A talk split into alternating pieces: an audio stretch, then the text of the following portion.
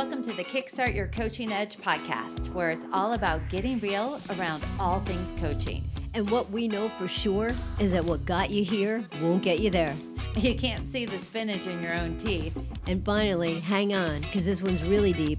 Once you realize that you are the traffic, everything makes complete and unadulterated sense. We are back for our third week on assertiveness, and Karen and I are going to talk about what happens when people aren't assertive? They become passive, and then that turns into people pleasing.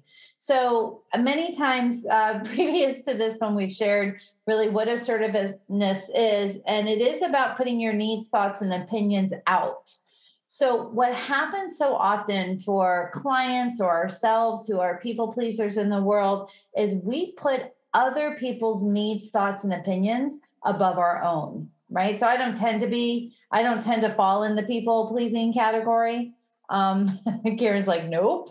And there are times though that I am concerned about other people's needs, thoughts, and opinions, but definitely I have the a great assertive skills to be able to speak about what I need. But let's talk about some of those drivers, Karen, about people who do fall into the people pleasing category. And what makes them lose the skill of assertiveness in the moment when they are saying yes to somebody or not sharing an opinion with somebody um, and giving somebody else the power over the entire situation? So so i think Jen with the with the people pleasing part of it i don't know. All i just keep thinking right now is is about you know how you're you don't you know you don't speak up right? You don't stand up for yourself and, and you get pissed that people take advantage of you right? So it's funny because it's almost like that self-fulfilling prophecy thing because people turn out you it's it's kind of like you turn out to be a pushover because you're people pleasing and then you're pissed that you're a pushover but you just created the whole thing of getting taken advantage of because you just keep saying yes. So, so I think with this whole people pleasing thing, it's identifying that, hey, understanding what the hell are you doing? Right? What are you doing? Why you're doing it? And what are you trying to protect? And that's what's really just jumping out for me right now with the whole people pleasing thing. Because I, I get it, right? You know, we've all had moments where we didn't say something that we probably should have said. And, you know, we have said yes when we really should have said no. And then you're like, crap, what the F did I just do? And, but I think that if that becomes a pattern and that's how you live your life, it's understanding. We need to create some awareness about like what's happening for you at that point.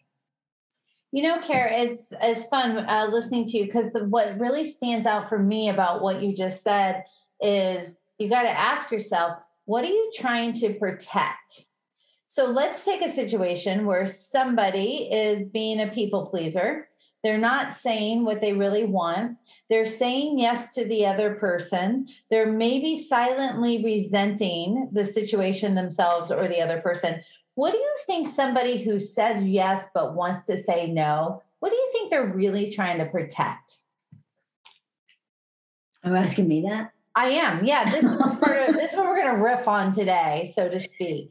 So I think it's a couple things, right? It, it's they could be trying to protect somebody else's feelings Mm-hmm. Right. They could be trying to protect their own feelings of they don't want to be seen like like they're an asshole. Right. They don't want to come across as being not being a team player. So those are some of the things that pop up for me when people say yes when they should say no.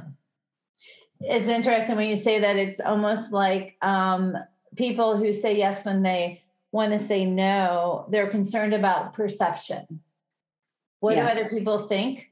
What do I think and how will I be perceived? Right? As opposed to what do I truly want?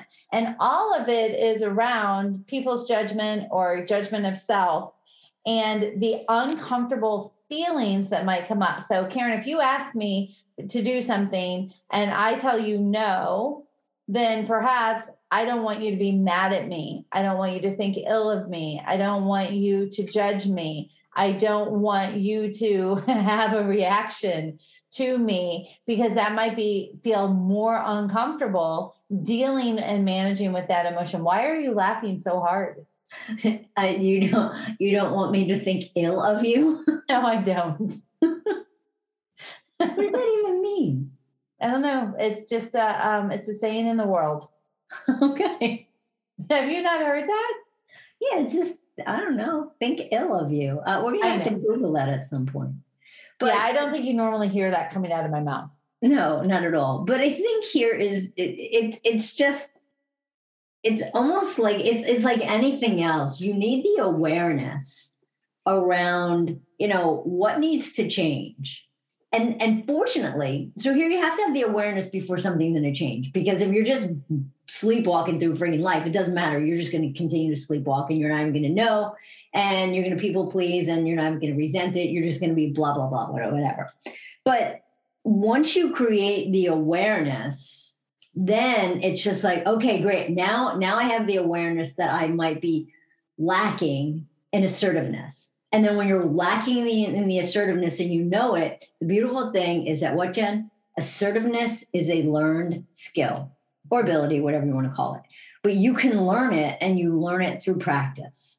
And it might not be easy, especially in the beginning, but you know, you're not going to all of a sudden go from a people pleaser to, you know, the other end of the spectrum. But if you can really understand and figure out and have that ability to express your feelings, your beliefs, your thoughts, to kind of stand up for yourself in a, you know, non-confrontational, destructive kind of way, and really, really expressing your emotions so you can be frank with putting your views across about how you see things or what you believe in.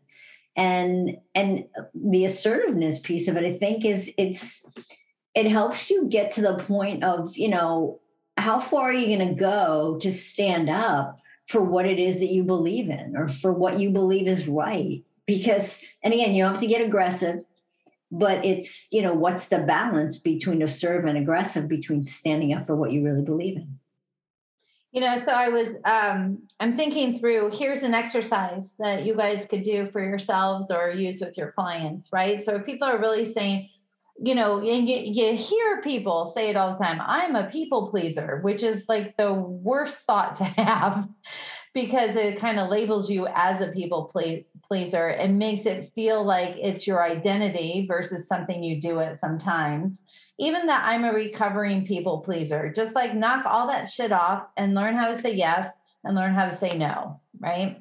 And saying yes sometimes with boundaries. So here's some questions that I want you to think about, right? Make a list of the things that you are saying yes to that you have wanted to say no to.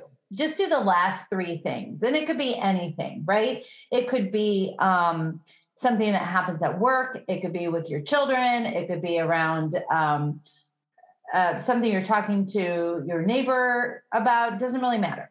So, what are you saying yes to that you know you really would rather say no to? The second thing, then, for each of those is what are you concerned will happen if you say no?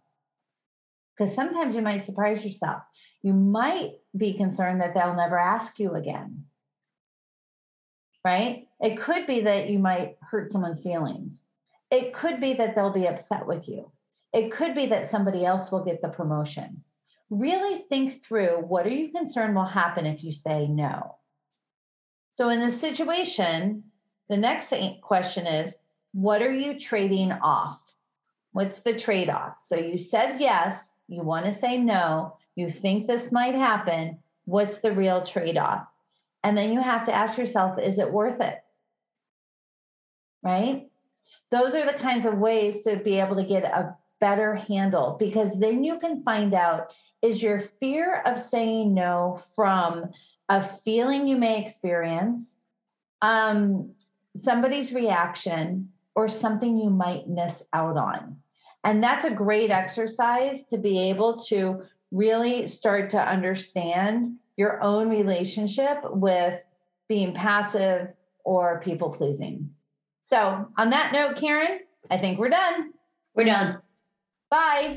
Bye. Hey, everybody. Thanks for listening to the Kickstart Your Coaching Edge podcast. Craving more in depth discussions? Check out the Get Real Inner Circle with our no BS in crowd of coaches. Join live coaching discussions, breakdowns of coaching calls, and have some fun while you're at it. You're going to want to go to kickstartyouredge.com backslash inner circle. It's time to get real.